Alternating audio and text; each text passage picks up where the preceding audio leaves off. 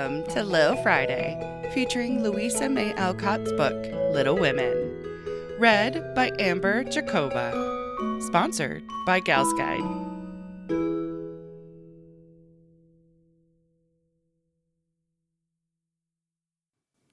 Chapter 1 Playing Pilgrims.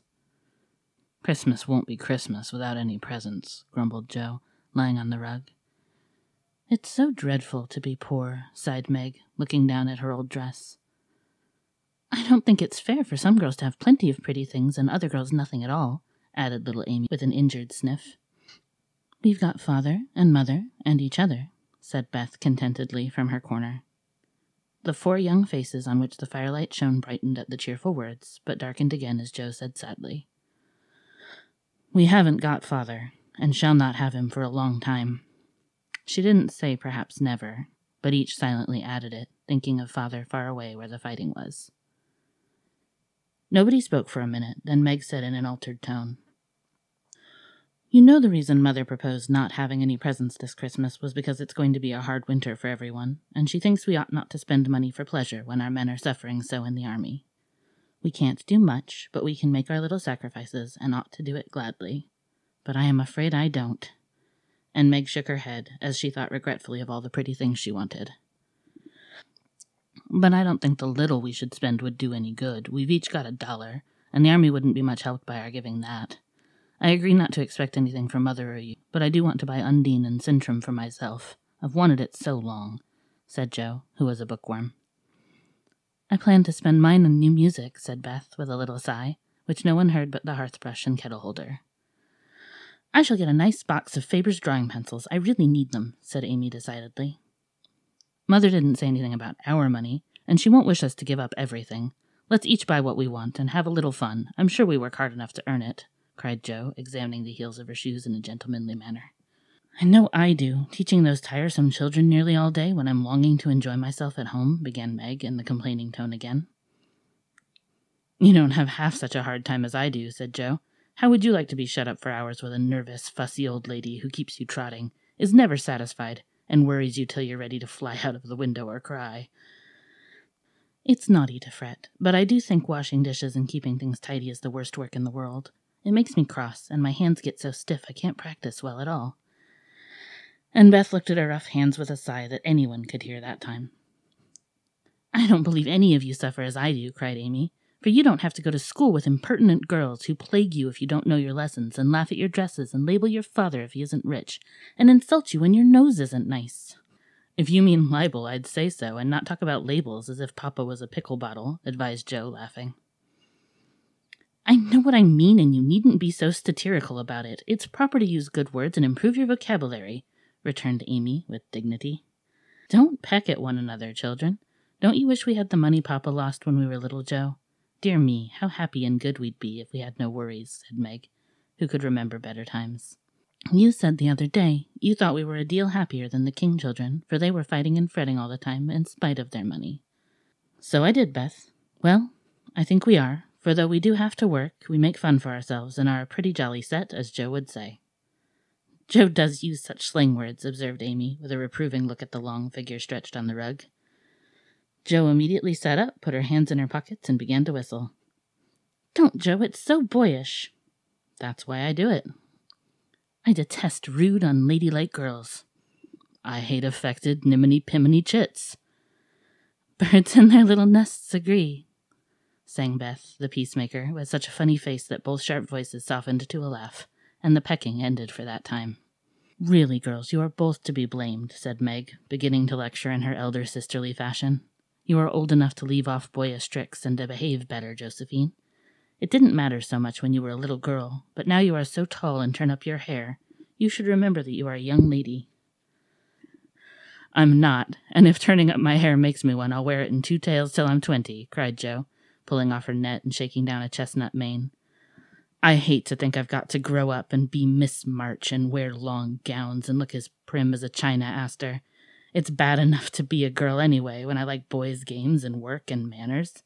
I can't get over my disappointment in not being a boy, and it's worse than ever now, for I'm dying to go and fight with Papa, and I can only stay at home and knit like a poky old woman.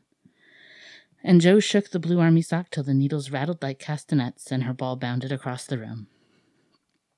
Poor Jo. It's too bad, but it can't be helped. So you must try to be contented with making your name boyish and playing brother to us girls, said Beth, stroking the rough head at her knee with a hand that all the dishwashing and dusting in the world could not make ungentle in its touch. As for you, Amy, continued Meg, you are altogether too particular and prim. Your airs are funny now, but you'll grow up an affected little goose if you don't take care. I like your nice manners and refined way of speaking, when you don't try to be elegant, but your absurd words are as bad as Jo's slang. If Jo is a tomboy and Amy a goose, what am I, please? Asked Beth, ready to share the lecture. You're a dear and nothing else, answered Meg warmly, and no one contradicted her, for the mouse was the pet of the family. As young readers like to know how people look, we will take this moment to give them a little sketch of the four sisters who sat knitting away in the twilight while the December snow fell quietly without, and the fire crackled cheerfully within. It was a comfortable old room, though the carpet was faded and the furniture very plain.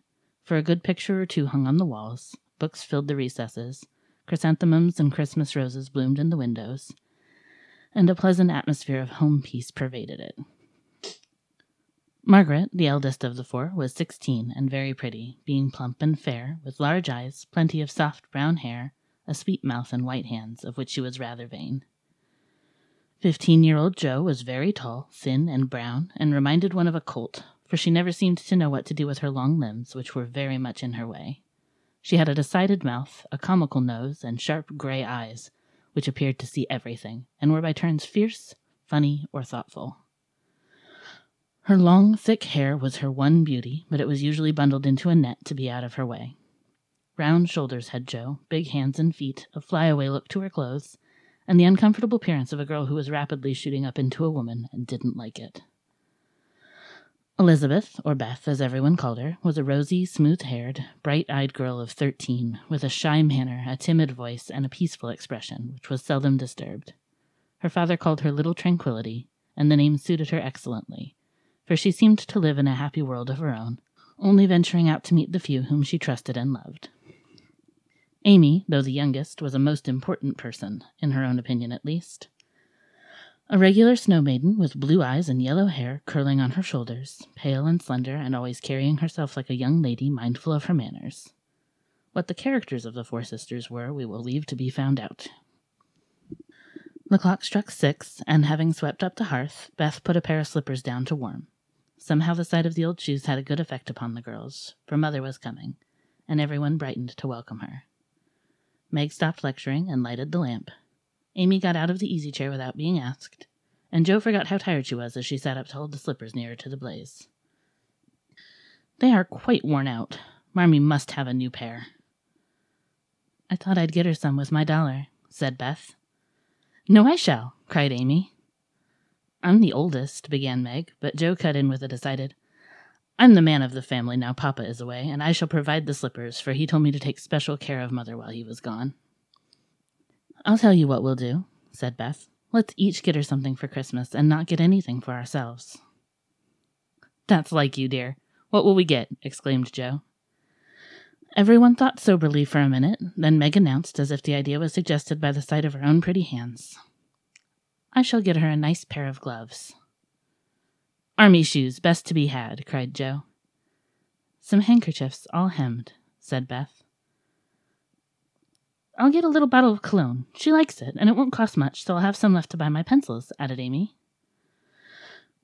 How will we give the things? asked Meg. Put them on the table and bring her in and see her open the bundles. Don't you remember how we used to do on our birthdays? answered Jo. I used to be so frightened when it was my turn to sit in the big chair with the crown on and see you all come marching round to give the presents with a kiss. I liked the things and the kisses, but it was dreadful to have you sit looking at me while I opened the bundles, said Beth, who was toasting her face in the bread for tea at the same time. Let Marmee think we are getting things for ourselves and then surprise her. We must go shopping tomorrow afternoon, Meg. There is so much to do about the play for Christmas night, said Jo, marching up and down with her hands behind her back and her nose in the air. I don't mean to act any more after this time. I'm getting too old for such things, observed Meg, who was as much a child as ever about dressing up frolics. You won't stop, I know, as long as you can trail round in a white gown with your hair down and wear gold paper jewelry. You're the best actress we've got, and there'll be an end of everything if you quit the boards, said Jo. We ought to rehearse tonight. Come here, Amy, and do the fainting scene, for you are as stiff as a poker in that. I can't help it. I never saw anyone faint, and I don't choose to make myself all black and blue tumbling flat as you do. If I can go down easily, I'll drop. If I can't, I shall fall into a chair and be graceful. I don't care if Hugo does come at me with a pistol, returned Amy, who was not gifted with dramatic power, but was chosen because she was small enough to be borne out shrieking by the villain of the piece. Do it this way. Clasp your hands so and stagger across the room, crying frantically, Roderigo, save me, save me! And away went Jo with a melodramatic scream which was truly thrilling. Amy followed, but she poked her hands out stiffly before her and jerked herself along as if she went by machinery, and her ow was more suggestive of pins being run into her than of fear and anguish. Jo gave it a despairing groan, and Meg laughed outright, while Beth let her bread burn as she watched the fun with interest. it's no use. Do the best you can when the time comes, and if the audience laugh, don't blame me. Come on, Meg. Then things went smoothly, for Don Pedro defied the world in a speech of two pages without a single break. Hagar the witch chanted an awful incantation over her kettleful of simmering toads with weird effect. Roderigo rent his chains asunder manfully, and Hugo died in agonies of remorse and arsenic with a wild ha, ha. It's the best we've had yet, said Meg, as the dead villain sat up and rubbed his elbows. I don't see how you can write and act such splendid things, Jo. You're a regular Shakespeare, exclaimed Beth who firmly believed that her sisters were gifted with wonderful genius in all things. Not quite, replied Jo modestly. I do think the witch's curse an operatic tragedy is rather a nice thing, but I'd like to try Macbeth. If we only had a trap door for Banquo. I always wanted to do the killing part. Is that a dagger that I see before me? muttered Jo, rolling her eyes and clutching at the air as she had seen a famous tragedian do. No, it's the toasting fork with mother's shoe on it instead of the bread. Beth's stage struck, cried Meg, and the rehearsal ended in a general burst of laughter. Glad to find you so merry, my girls, said a cheery voice at the door, and actors and audience turned to welcome a tall, motherly lady with a can I help you look about her, which was truly delightful. She was not elegantly dressed, but a noble looking woman, and the girls thought the gray cloak and unfashionable bonnet covered the most splendid mother in the world. Well, dearies, how have you got on today? There was so much to do getting the boxes ready to go tomorrow that I didn't come home to dinner. Has anyone called, Beth? How is your cold, Meg? Jo, you look tired to death. Come and kiss me, baby. While making these maternal inquiries, Mrs. March got her wet things off, her warm slippers on, and sitting down in the easy chair, drew Amy to her lap, preparing to enjoy the happiest hour of her busy day. The girls flew about, trying to make things comfortable, each in her own way. Meg arranged the tea table, Jo brought wood and set chairs, dropping, overturning, and clattering everything she touched. Beth trotted to and fro between parlor and kitchen, quiet and busy, while Amy gave directions to everyone as she sat with her hands folded. As they gathered about the table, Mrs. March said with a particularly happy face, I've got a treat for you after supper. A quick, bright smile went round like a streak of sunshine. Beth clapped her hands, regardless of the biscuit she held, and Jo tossed up her napkin, crying, A letter! A letter! Three cheers for father! Yes, a nice long letter. He is well, and thinks he shall get through the cold season better than we feared. He sends all sorts of loving wishes for Christmas, and an especial message to you girls, said Mrs. March patting her pocket as if she had got a treasure there. Hurry and get done. Don't stop to quirk your little finger and simper over your plate, Amy, cried Jo, choking in her tea and dropping her bread, butter side down on the carpet, in her haste to get at the treat. Beth ate no more, but crept away to sit in her shadowy corner and brood over the delight to come till the others were ready. I think it was so splendid in father to go as a chaplain when he was too old to be drafted and not strong enough for a soldier, said Meg warmly. Don't I wish I could go as a drummer, a vivon, what's its name, or a nurse, so I could be near him and help him, exclaimed Jo with a groan. It must be very disagreeable to sleep in a tent and eat all sorts of bad tasting things and drink out of a tin mug, sighed Amy. When will he come home, Marmee? asked Beth with a little quiver in her voice. Not for many months, dear, unless he is sick. He will stay and do his work faithfully as long as he can and we won't ask for him back a minute sooner than he can be spared. Now come and hear the letter. They all drew to the fire, Mother in the big chair with Beth at her feet, Meg and Amy perched on either arm of the chair, and Jo leaning on the back, where no one would see any sign of emotion if the letter should happen to be touching. Very few letters were written in those hard times that were not touching, especially those which fathers sent home. In this one, little was said of the hardships endured, the dangers faced, or the homesickness conquered. It was a cheerful, hopeful letter, full of lively descriptions of camp life, marches, and military news, and only at the end did the writer's heart overflow with fatherly love and longing for the little girls at home. Give them all my dear love and a kiss. Tell them I think of them by day, pray for them by night, and find my best comfort in their affection at all times. A year seems very long to wait before I see them, but remind them that while we wait, we may all work, so that these hard days need not be wasted. I know they will remember all I said to them, that they will be loving children to you, will do their duty faithfully, fight their bosom enemies bravely, and conquer themselves so beautifully that when I come back to them I may be fonder and prouder than ever of my little women. Everybody sniffed when they came to that part, Jo wasn't ashamed of the great tear that dropped off the end of her nose, and Amy never minded the rumpling of her curls as she hid her face on her mother's shoulder and sobbed out, I am a selfish girl, but I'll truly try to be better, so he mayn't be disappointed in me by and by. We all will, cried Meg. I think too much of my looks and hate to work, but won't any more if I can help it. I'll try and be what he loves to call me, a little woman, and not be rough and wild, but do my duty here instead of wanting to be somewhere else, said Jo thinking that keeping her temper at home was a much harder task than facing a rebel or two down south.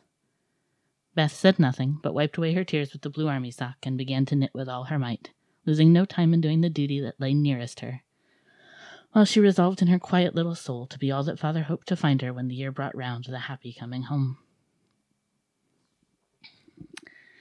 Mrs. March broke the silence that followed Jo's words by saying in her cheery voice, Do you remember how you used to play Pilgrim's Progress when you were little things?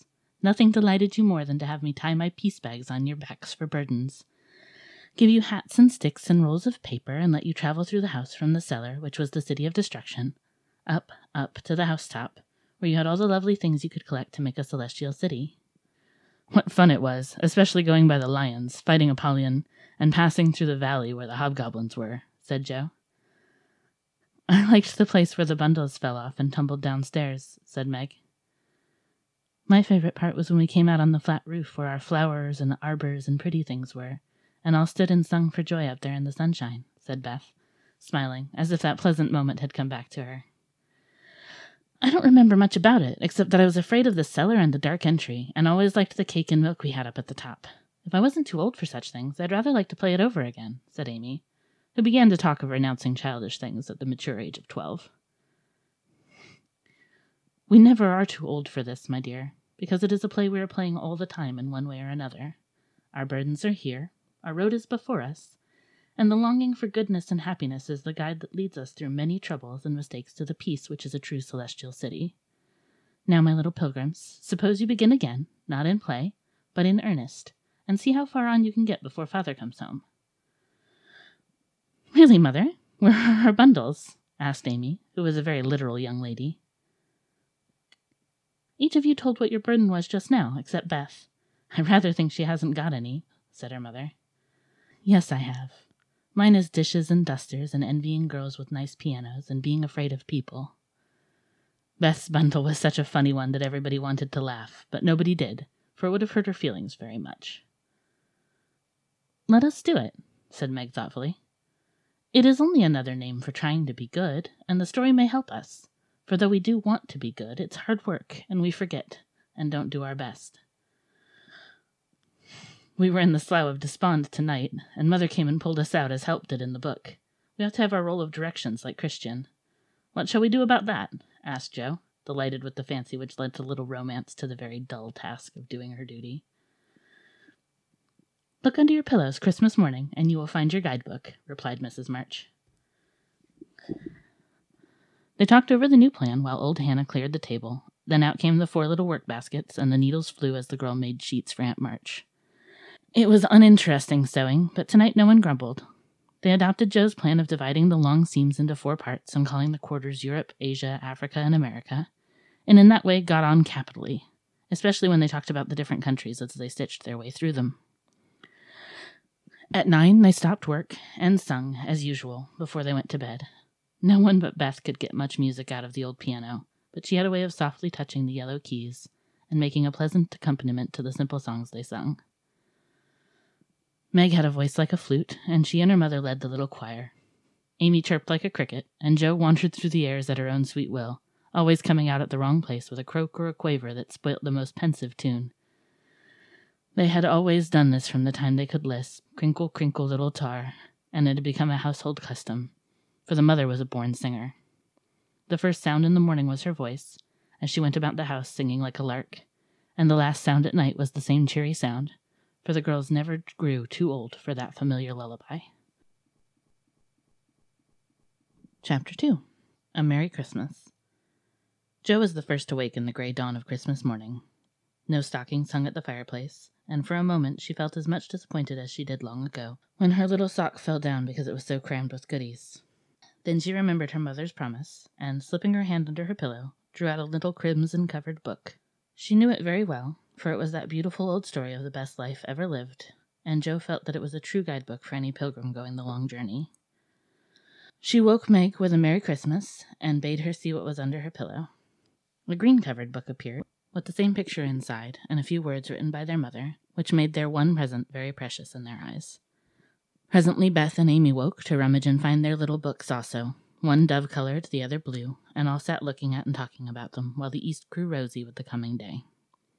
In spite of her small vanities, Margaret had a sweet and pious nature which unconsciously influenced her sisters, especially Jo, who loved her very tenderly, and obeyed her because her advice was so gently given. Girls, said Meg seriously, looking from the tumbled head beside her to the two little night-capped ones in the room beyond. Mother wants us to read and love and mind these books, and we must begin at once. We used to be faithful about it, but since father went away, and all this war trouble unsettled us, we have neglected many things.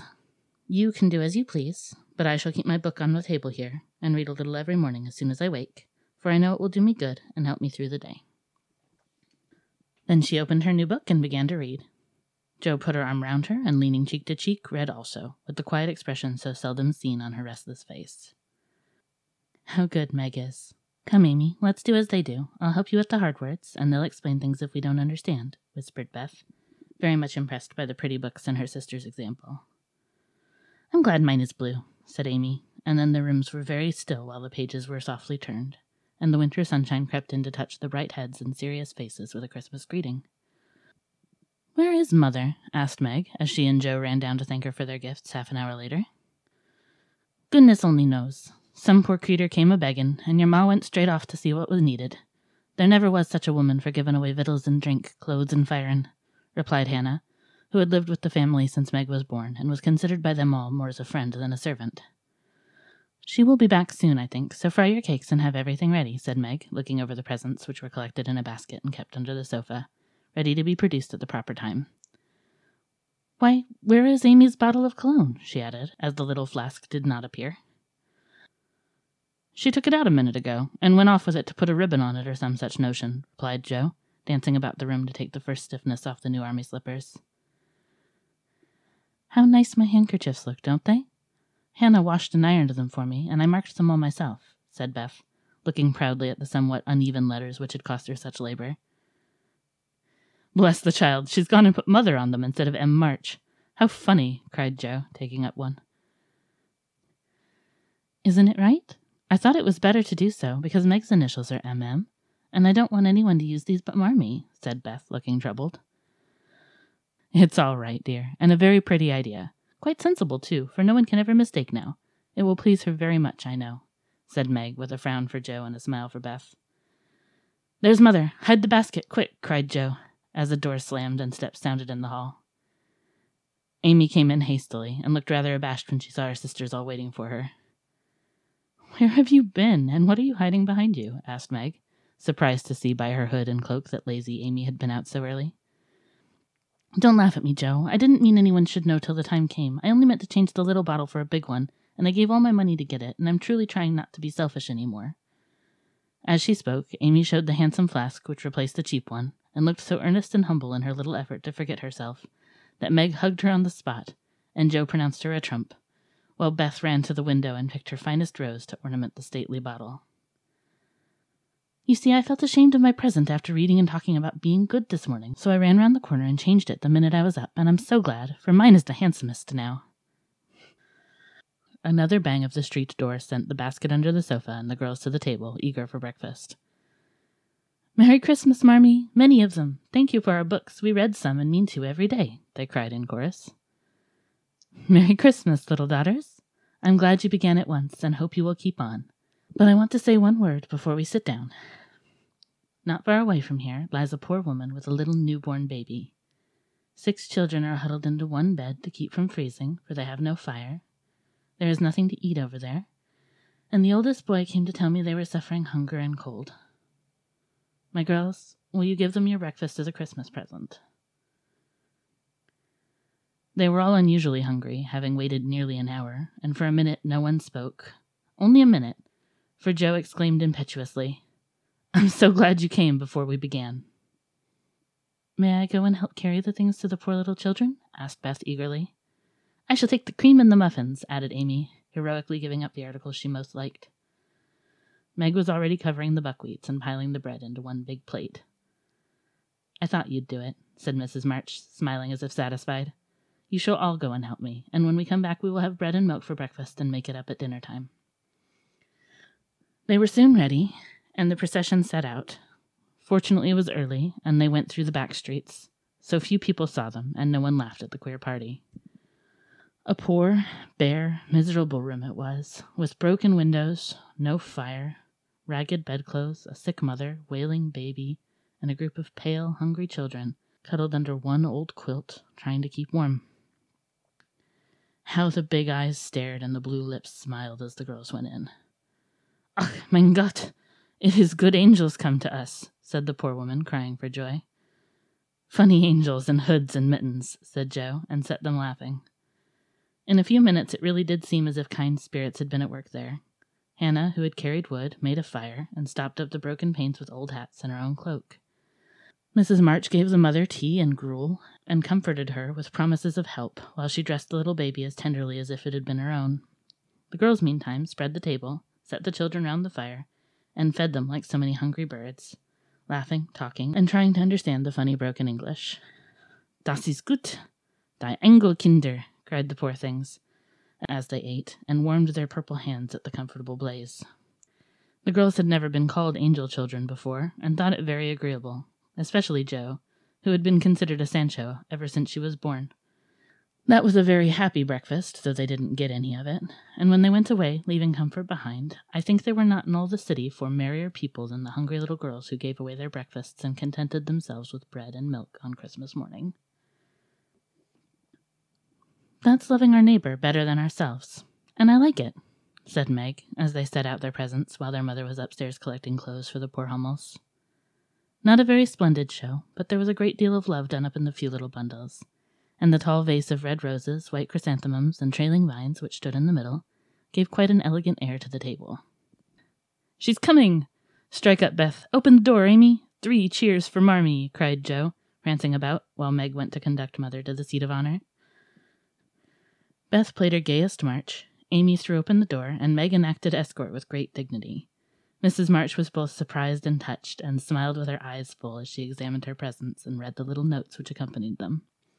The slippers went on at once. A new handkerchief was slipped into her pocket, well scented with Amy's cologne. The rose was fastened in her bosom, and the nice gloves were pronounced a perfect fit.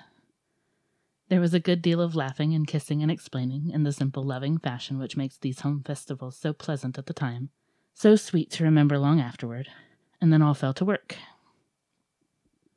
The morning charities and ceremonies took so much time that the rest of the day was devoted to preparations for the evening festivities. Being still too young to go off into the theater, and not rich enough to afford any great outlay for private performances, the girls put their wits to work, and, necessity being the mother of invention, made whatever they needed. Very clever were some of their productions pasteboard guitars, antique lamps made of old fashioned butter boats, covered with silver paper, gorgeous robes of old cotton, glittering with tin spangles from a pickle factory, and armor covered with the same useful diamond shaped bits left in sheets when the lids of tin preserve pots were cut out. The furniture was used to being turned topsy turvy, and the big chamber was the scene of many innocent revels. No gentlemen were admitted, so Jo played male parts to her heart's content, and took immense satisfaction in a pair of russet leather boots given her by a friend, who knew a lady who knew an actor. These boots, an old foil and a slash doublet once used by an artist for some picture, were Jo's chief treasures and appeared on all occasions. The smallness of the company made it necessary for the two principal actors to take several parts apiece, and they certainly deserved some credit for the hard work they did in learning three or four different parts, whisking in and out of various costumes, and managing the stage besides. It was excellent drill for their memories, a harmless amusement, and employed many hours which otherwise would have been idle, lonely, or spent in less profitable society. On Christmas night, a dozen girls piled onto the bed, which was the dress circle, and sat before the blue and yellow chintz curtains in a most flattering state of expectancy. There was a good deal of rustling and whispering behind the curtain, a trifle of lamp smoke, and an occasional giggle from Amy, who was apt to get hysterical in the excitement of the moment. Presently a bell sounded, the curtains flew apart, and the operatic tragedy began. A gloomy wood, according to the one playbill, was represented by a few shrubs in pots, green baize on the floor, and a cave in the distance. This cave was made with a clothes horse for a roof, bureaus for walls, and in it was a small furnace in full blast, with a black pot on it, and an old witch bending over it. The stage was dark, and the glow of the furnace had a fine effect, especially as real steam issued from the kettle when the witch took off the cover. A moment was allowed for the first thrill to subside, then Hugo, the villain, stalked in with a clanking sword at his side, a slouched hat, black beard, mysterious cloak, and the boots. After pacing to and fro in much agitation, he struck his forehead and burst out in a wild strain, singing of his hatred to Roderigo, his love for Zara, and his pleasing resolution to kill the one and win the other. The gruff tones of Hugo's voice, with an occasional shout when his feelings overcame him, were very impressive, and the audience applauded the moment he paused for breath. Bowing with the air of one accustomed to public praise, he stole to the cavern and ordered Hagar to come forth with a commanding, What ho, minion, I need thee! Out came Meg, with grey horsehair hanging about her face, a red and black robe, a staff, and cabalistic signs upon her cloak. Hugo demanded a potion to make Zara adore him, and one to destroy Roderigo. Hagar, in fine dramatic melody, promised both, and proceeded to call up the spirit who would bring the love philtre. Hither, hither, from thy home, airy sprite, I bid thee come. Born of roses fed on dew, charms and potions canst thou brew? Bring me here with elfin speed the fragrant philtre which I need. Make it sweet and swift and strong. Spirit, answer now my song. A soft strain of music sounded, and then at the back of the cave appeared a little figure in cloudy white, with glittering wings, golden hair, and a garland of roses on its head. Waving a wand, it sang, Hither I come from my airy home, afar in the silver moon. Take the magic spell and use it well, or its power will vanish soon. And dropping a small gilded bottle at the witch's feet, the spirit vanished. Another chant from Hagar produced another apparition not a lovely one, for with a bang an ugly black imp appeared, and having croaked a reply, tossed a dark bottle at Hugo, and disappeared with a mocking laugh. Having warbled his thanks and put the potions in his boots, Hugo departed, and Hagar informed the audience that, as he had killed a few of her friends in times past, she has cursed him and intends to thwart his plans and be revenged on him. Then the curtain fell, and the audience reposed and ate candy while discussing the merits of the play. A good deal of hammering went on before the curtain rose again, but when it became evident what a masterpiece of stage carpentering had been got up, no one murmured at the delay. It was truly superb. A tower rose to the ceiling, halfway up appeared a window, with a lamp burning at it, and behind the white curtain appeared Zara in a lovely blue and silver dress, waiting for Roderigo. He came in gorgeous array, with plumed cap, red cloak, chestnut love locks, a guitar, and the boots, of course Kneeling at the foot of the tower, he sang a serenade in melting tones. Zara replied, and after a musical dialogue, consented to fly. Then came the grand effect of the play. Roderigo produced a rope ladder with five steps to it, threw up one end, and invited Zara to descend. Timidly she crept from her lattice, put her hand on Roderigo's shoulder, and was about to leap gracefully down, when, alas, alas for Zara, she forgot her train. It caught in the window, the tower tottered, leaned forward, fell with a crash, and buried the unhappy lovers in the ruins. A universal shriek arose as the russet boots waved wildly from the wreck, and a golden head emerged, exclaiming, I told you so! I told you so! With wonderful presence of mind, Don Pedro, the cruel sire, rushed in, dragged out his daughter with a hasty aside. Don't laugh. Act as if it was all right. And, ordering Roderigo up, banished him from the kingdom with wrath and scorn. Though decidedly shaken by the fall of the tower upon him, Roderigo defied the old gentleman and refused to stir. This dauntless example fired Zara. She also defied her sire, and he ordered them both to the deepest dungeons of the castle. A stout little retainer came in with chains and led them away, looking very much frightened, and evidently forgetting the speech he ought to have made. Act third was the castle hall, and here Hagar appeared, having come to free the lovers and finish Hugo. She hears him coming and hides, him put the potions into two cups of wine, and bid the timid little servant, Bear them to the captives in their cells, and tell them I shall come anon. The servant takes Hugo aside to tell him something, and Hagar changes the cups for two others, which are harmless. Ferdinando, the minion, carries them away, and Hagar puts back the cup which holds the poison meant for Roderigo. Hugo, getting thirsty after a long warble, drinks it, loses his wits, and after a good deal of clutching and stamping, falls flat and dies, while Hagar informs him what she has done in a song of exquisite power and melody. This was a truly thrilling scene, though some persons might have thought that the sudden tumbling down of a quantity of long hair rather marred the effect of the villain's death. He was called before the curtain, and with great propriety appeared, leading Hagar, whose singing was considered more wonderful than all the rest of the performance put together. Act fourth displayed the despairing Roderigo on the point of stabbing himself, because he has been told that Zara has deserted him. Just as the dagger is at his heart, a lovely song is sung under his window, informing him that Zara is true but in danger, and he can save her if he will. A key is thrown in, which unlocks the door, and in a spasm of rapture he tears off his chains and rushes away to find and rescue his lady love. Act fifth opened with a stormy scene between Zara and Don Pedro. He wishes her to go into a convent, but she won't hear of it, and after a touching appeal is about to faint, when Roderigo dashes in and demands her hand.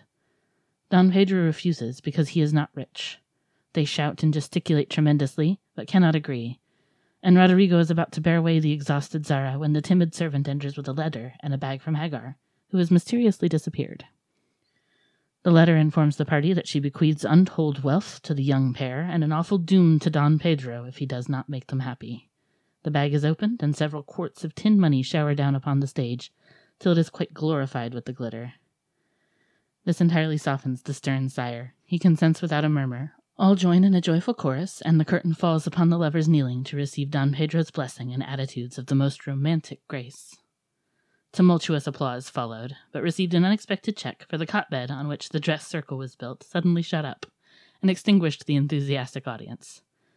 Roderigo and Don Pedro flew to the rescue, and all were taken out unhurt, though many were speechless with laughter. The excitement had hardly subsided when Hannah appeared, with Mrs. March's compliments, and would the ladies walk down to supper. This was a surprise, even to the actors, and when they saw the table, they looked at one another in rapturous amazement. It was like Marmee to get up a little treat for them, but anything so fine as this was unheard of since the departed days of plenty. There was ice cream, actually two dishes of it, pink and white, and cake and fruit, and distracting French bonbons, and in the middle of the table four great bouquets of hothouse flowers. It quite took their breath away, and they stared first at the table and then at their mother, who looked as if she enjoyed it immensely. Is it fairies? asked Amy. It's Santa Claus, said Beth. Mother did it, and Meg smiled her sweetest in spite of her gray beard and white eyebrows. Aunt March had a good fit and sent the supper, cried Jo with a sudden inspiration. All wrong. Old Mr. Laurence sent it, replied Mrs. March. The Laurence boy's grandfather? What in the world put such a thing into his head? We don't know him, exclaimed Meg. Hannah told one of his servants about your breakfast party, he is an odd old gentleman, but that pleased him. He knew my father years ago, and he sent me a polite note this afternoon, saying he hoped I would allow him to express his friendly feeling toward my children by sending them a few trifles in honor of the day. I could not refuse, and so you have a little feast at night to make up for the bread and milk breakfast. That boy put it into his head. I know he did. He's a capital fellow, and I wish we could get acquainted. He looks as if he'd like to know us, but he's bashful, and Meg is so prim she won't let me speak to him when we pass said Jo, as the plates went round and the ice began to melt out of sight with ohs and ahs of satisfaction. You mean the people who live in the big house next door, don't you? asked one of the girls. My mother knows old Mr. Laurence, but says he's very proud and doesn't like to mix with his neighbors. He keeps his grandson shut up when he isn't riding or walking with his tutor, and makes him study very hard. We invited him to our party, but he didn't come. Mother says he's very nice, though he never speaks to us girls. Our cat ran away once, and he brought her back, and we talked over the fence and were getting on capitally, all about cricket and so on, when he saw Meg coming and walked off. I mean to know him some day, for he needs fun. I'm sure he does, said Jo decidedly. I like his manners, and he looks like a little gentleman, so I've no objection to your knowing him, if a proper opportunity comes. He brought the flowers himself, and I should have asked him in if I had been sure what was going on upstairs. He looked so wistful as he went away, hearing the frolic, and evidently having none of his own. It's a mercy you didn't, Mother, laughed Jo, looking at her boots. But we'll have another play sometime that he can see. Perhaps he'll help act. Wouldn't that be jolly? I never had such a fine bouquet before. How pretty it is. And Meg examined her flowers with great interest. They are lovely, but Beth's roses are sweeter to me, said Mrs. March, smelling the half dead posy in her belt. Beth nestled up to her and whispered softly, I wish I could send my bunch to father. I'm afraid he isn't having such a Merry Christmas as we are.